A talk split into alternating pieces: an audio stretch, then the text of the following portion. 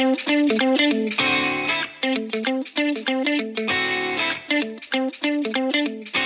like to operate on, on the, the, level where there's this kind of elite who know better and, and kind of talk down to the workers and, well, don't worry about it. You guys just carry on and we'll make the decisions for you. And we just utterly disagree with that approach. You know, we just think it's absolutely wrong. Welcome to the VAHPA podcast, where we discuss the issues facing allied health professionals. Each episode, we discuss new topics, including wages and working conditions, lifestyle and career structure, enterprise agreements, dinosaurs and other prehistoric animals, Vikings and shield maidens, and all progressive causes facing unionists. The VAHPA podcast, the podcast of the Victorian Allied Health Professionals. This episode of the VAHPA podcast will be discussing the mission statement, which reads as follows VAHPA is a democratic community of allied health professionals. We are a political organisation. We work together to ensure allied health jobs are good jobs and that the care we deliver is the best it can be. We stand for fairness, equality, and for an end to discrimination. We understand that social structures have a profound impact on poverty and wealth. We recognise the significance of class consciousness. We strive to end all forms of exploitation. Solidarity makes us strong. We are union, we are VAHPA. Welcome into the uh, VAHPA podcast. Today's episode is called the Phoenix of Unionism. That's VAHPA. This is Rurik here, the uh, research officer at VAHPA, and with me we have Andrew. I'm the assistant secretary of VAHPA. Uh, Linda, I'm the lead organiser of VAHPA. And Craig, I'm the secretary of the branch. All right, so we thought we might talk about what VAHPA stands for. We've got a mission statement, which we've got written down we have. We've got it out there in t-shirts, bags. We, you know, we. I'm we wearing it as yeah, we speak. We it. I've got it on my underwear. You know, it's, it's something that's uh, tattooed on our hearts. Um, you know, mission statements. People often they're just, they're just paper thin often, but ours is something we live and die by, and um, it's something we take really seriously. So VAHPA, Victorian Allied Health Professionals Association, that is us.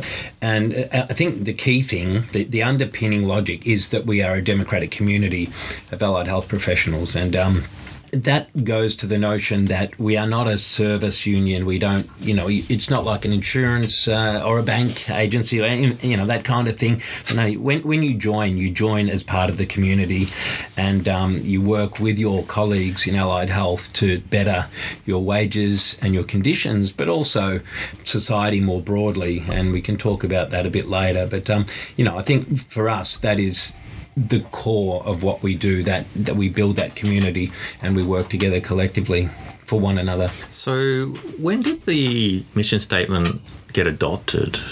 Yeah. In the midst, well, in the, in the midst well, yeah, of time it's sort of been kind of... part of it for so long that you sort of feel like I would have said in um, very early in the sort of reborn branches history uh, 2014? Yeah, it's it's kind of it's a logic that we've worked by for a long time, and um, it was probably yeah 20. I mean, so the branch was reforged, I guess, in late 2012 after the divorce from HSU East, and so when when we came to um, sit on the branch committee, we brought a very particular uh, view of how the branch should run. This really is is the concrete statement of that, and. Um, you know, it's taken a while before it distilled down into something that we could say was a mission statement. So it probably took a year and a half before we were we were ready to really kind of put it in such a succinct way. Yeah, and, mm. and it was a collective effort. You know, everyone in the office and on the committee played a role in kind of wording it properly and, and making sure it said what we wanted to say.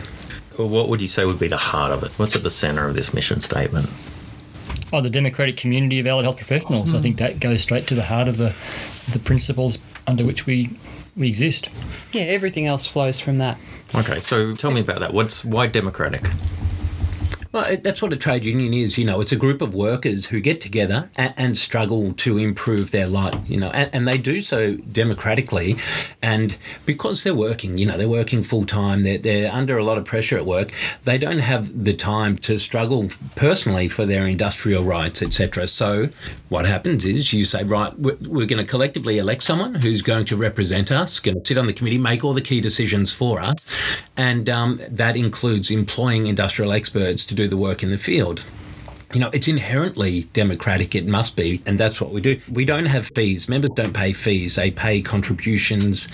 You know, so they it's a contribution, a financial contribution, but it's also a contribution of time and energy and commitment, etc. Hmm. So it, it's not a fee you pay to us for a service in re, in return. No, we, we all put money in the hat and do that collectively. You know, everyone who sits in the in the branch in the office does the same. Everyone out in the workplace does the same. We all put money in the hat and we use that collectively.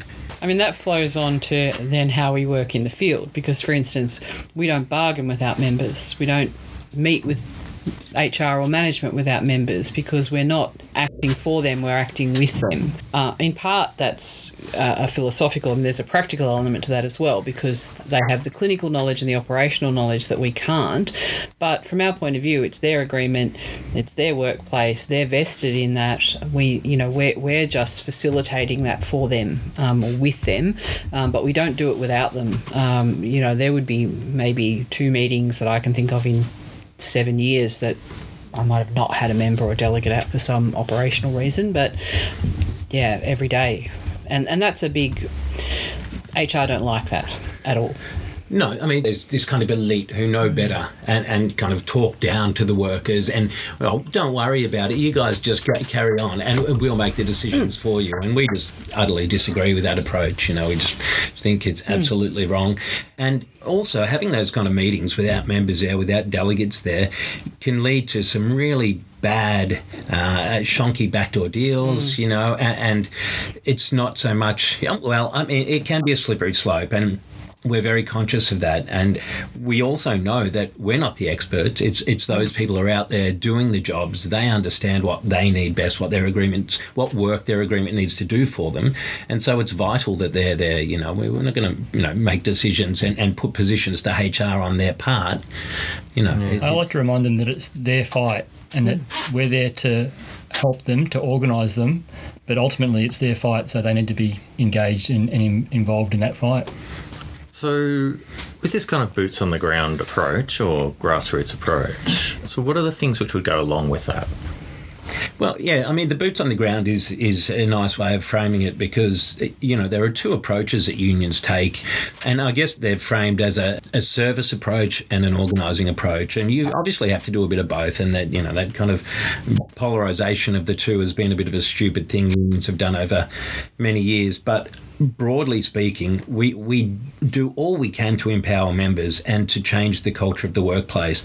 Now, that can't happen if it's the Fair Work Commission or the federal court making decisions and making rulings for workers, etc. Workers are empowered and culture changes and workplace culture changes when the members really uh, understand their political power and their rights and are prepared to stand up for themselves and you know change the way they operate. And that, that's all about boots on the ground. They have to do it. They have to take their power back for too long workers have eschewed that power and just just handed it over to the commission or, or authorities and that's that's not okay we don't do that. So you'll find we very rarely go to the the fair work commission. You know we like to get outcomes by doing it on the ground by members doing the, the hard work and achieving the ends themselves. I like to talk about it as engagement and education, and from that will hopefully come the empowerment that you're talking about. So I think that's really, you know, fundamental to the whole, the whole process. Yeah, we've always had the view that um, however many wins we had industrially or in terms of bargaining or any other outcomes, if we weren't continually getting a more educated membership, then we, we weren't actually going forward, that that was just short term gain, but no actual long term gain. So, yesterday, for instance, um, on one of the, as Craig said, fairly rare occasions in the commission, one of the, you know, we, we're happy with the outcome we got, but the other outcome was that, you know, we had three delegates attend. You know, they're now much more likely to participate in that process. You know, we think it's very much their right. Management, again, hate that, but, you know, they ideally at some point could go to that without an organiser or because they, you know, these processes need to be demystified. This is not something magical. It's simply an imbalance of power and a management who have more resources um, than individual workers can. And so, yeah, when you have groups of workers who say, no, actually, we know how this place runs, we run this hospital, not you, then, you know, they're much more powerful. And somehow workers have been uh, convinced that, that they have no say in the way things uh, operate within, you know, in healthcare, but, it, you know, right across the board in all sorts of industries. And the way we see it is it's a 50 50 employee employer relationship. And the hierarchy is just a it's just a fanciful mental construct you know it just it doesn't really exist and, and we have to stop being deferential to, to some kind of fanciful hierarchy and um, that that relationship needs to change and and the employers hate it they hate you know they, they just have this visceral and, and very personal like claim to no we we run this thing. It's like no you don't actually. You sit in your office while the physio's out there and the radiographer and, and you know the radiation therapist they're doing the work. They're making it happen not you. And they will make the decision eh, you know on an equal footing with you. So and, and that's one thing we do. We retrain these people you know and we change the way they, they view this this construct, and I think that's a really important part of what we do. For, for the listeners of this podcast, you weren't able to just see Craig as he was describing. Uh, he's describing, uh, I guess, management's saying, "Oh, well, we run this thing." You know, he's kind of like crouched over like some Game of Thrones villain. it's like we run this thing. Don't think that we will be able to run it. U- unionism in Middle Earth. yeah, I was the, the mouth of Sauron for about thirty seconds, and I just you know I was the embodiment of that um, that creep. Uh, no, no, look, you know, Can I pick you up on that point though? That's very interesting that you just conflated HR with management. Yeah. Um, and that's that's the thing that that's a relatively recent phenomenon because when I started in the workforce, HR was there as a representative for the workers, sorry, sorry. um, but they are now pretty much How a- old are you? A, a- a facilitator of management, and it's and we tend to look at them as, as a management now as opposed to being um, human resources as they were originally. So, Yeah, and that's their role, and it's very overt. You Yeah. you toe the line. You do what you're told to. I mean, I've talked to people who have left because they cannot handle that. You know, they have an ethical framework, and they feel that that role breaches their ethical framework, and and they just have to leave. You know. Oh, I've had at l- more than one HR person in large public hospitals say when they're leaving, I'm leaving for somewhere that um, better matches my values, and that's that wouldn't have been their picture when they entered the public health system in HR, um, but it's certainly their position when they're leaving. So, So while we're on this, what what has brought about this shift? Why have we seen HR move from representatives of the staff and so on, and making sure that human resources are you know looked after, to the how management long of have we them? got? yeah, this Well, is, I a, mean- this, Big is a big, this is a big discussion, issue. All right, well, this is Even something the we- word, you know, the, the phrase human resources says a lot about the way the worker, you know, you're just another cog, you know, that But even that, you know, but that's now been dressed up in all these changes. You're actually hard pushed to find an HR department now, you, and if you do, you'll find HR partners. Um, but it's more people and culture, or as one of our Workforce culture. workforce culture, um, or as one of our co-workers calls it, people in vultures. Sometimes, I mean, that's not good, but but you know, in a way, because we do have people saying, you know, only last week I would have had a member say to me, um, "Oh, I thought they were here to help us." But it's really clear that they're just about protecting the hospital. And I'm like, yep, that's entirely And what there's still a view on the part of the workforce that you know what I'm going to ring HR and find out where I'm at with so and so entitlements. You know, Hmm. do I have access to long service leave? Well, you know what. You're asking the wrong people. You know, Yeah. you, you need to talk to your union. You need to talk to your comrades and your colleagues, who, who you know are, are there for your interests rather than the interests of the the healthcare network or whatever it may be. You know, and so I guess there's a bit of a hangover there. But just to go back to, to your question, Rurik, I think we've seen a massive shift in unionism as, you know, we went from 50% density, so 50% of all workers were, were part of unions in the 70s. And, you know, around the world, we've seen a huge decline um, in unionism. And as that's happened, we've seen these shifts happen. You know, the, the cultures have changed, and the workers have had less and less rights, less and less representation, and less and less power.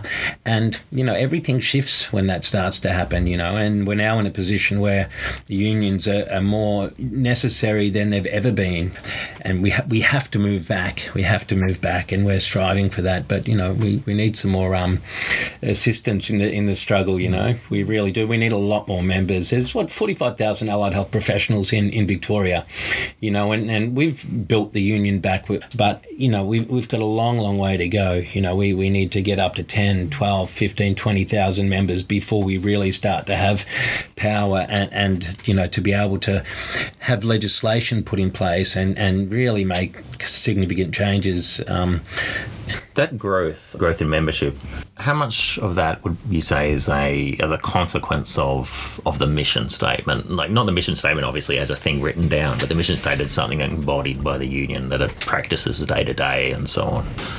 Look, I, uh, you know, hard to estimate. Um, it, it, uh, there's obviously a proportion of people who join because they have, um, have always had, you know, a commitment to unionism. So that's maybe a quarter of people, and there's probably a quarter who are joining because they have a particular immediate need or some individual need.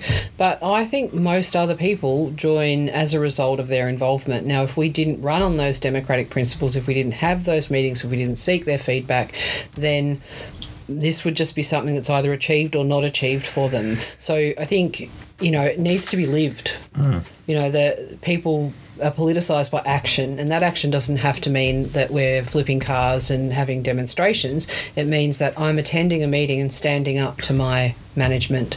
You know that those seemingly simple actions are often very difficult to take because there's a power imbalance.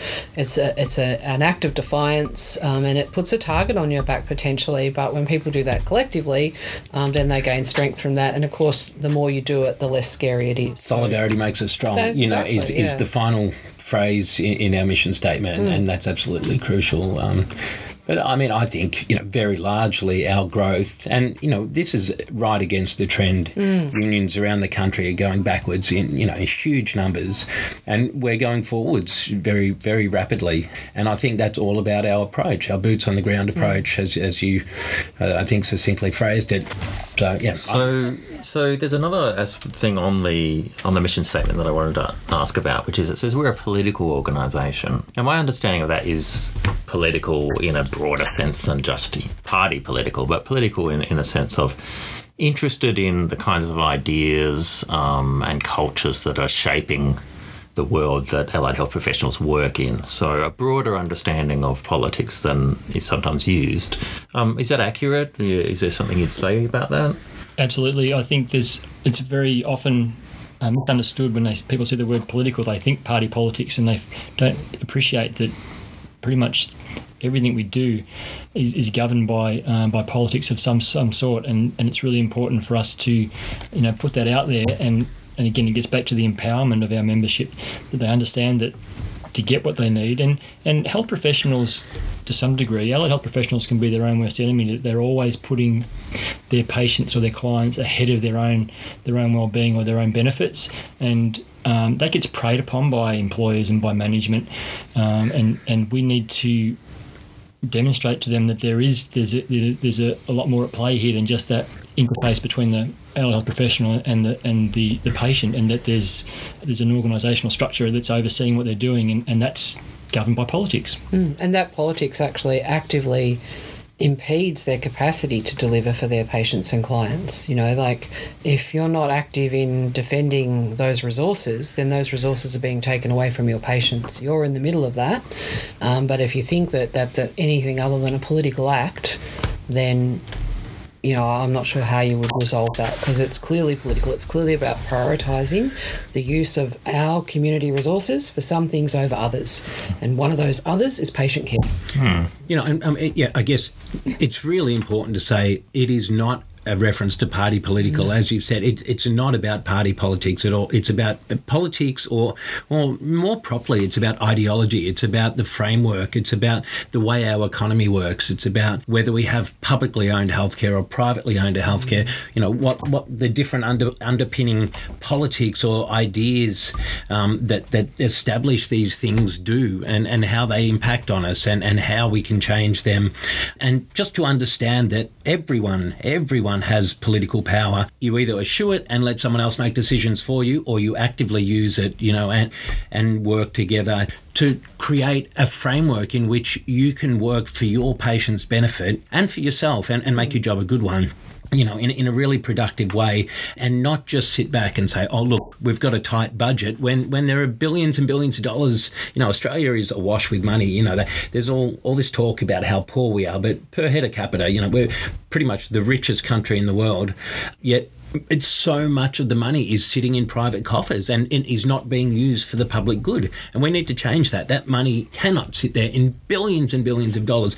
That money has to go to healthcare. You know, it has to go to uh, education. You know, and you know, we could talk about the NDIS here because you know the NDIS is a classic example of where the politics went wrong. You know, this, it, it, to me, I think a, a, clear analysis of the NDIS is a system that's been put in place, an economic framework uh, on which healthcare is delivered in a very individualised way, in a very neoliberal way in a way that drives people away from the public system, makes them self uh, they self employ. You know, you'll get a physio and a, and a speechy and a pod or you know and an OT, and they'll they'll rent themselves a house and they'll establish a business, and, and then they're not paying themselves you know super like they need to. They you know they're working many more hours than than they should be working, and and you it, it looks enticing, but that framework makes it impossible to unionize people. So people are out there you start to go backwards in terms of your wages and your conditions, etc. And this is a, a, deliberate underpinning element. It's the central, it's mm. the heart of the NDIS, and and they're the sort of politics that we, you know, we're talking about there. Mm. The interim, um, it's interesting. I've been reading the interim report um, from the Royal Commission on aged care, and one of the things that the interim report emphasises is that you know there are no individualized, that there really aren't kind of individualized market solutions to a lot of the problems which are in healthcare. And they call the healthcare system the aged healthcare system.